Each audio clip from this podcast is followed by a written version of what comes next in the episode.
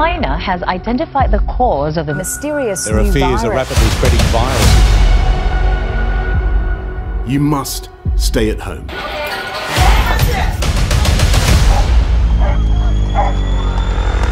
Ja, wordt iemand helemaal in elkaar getrokken.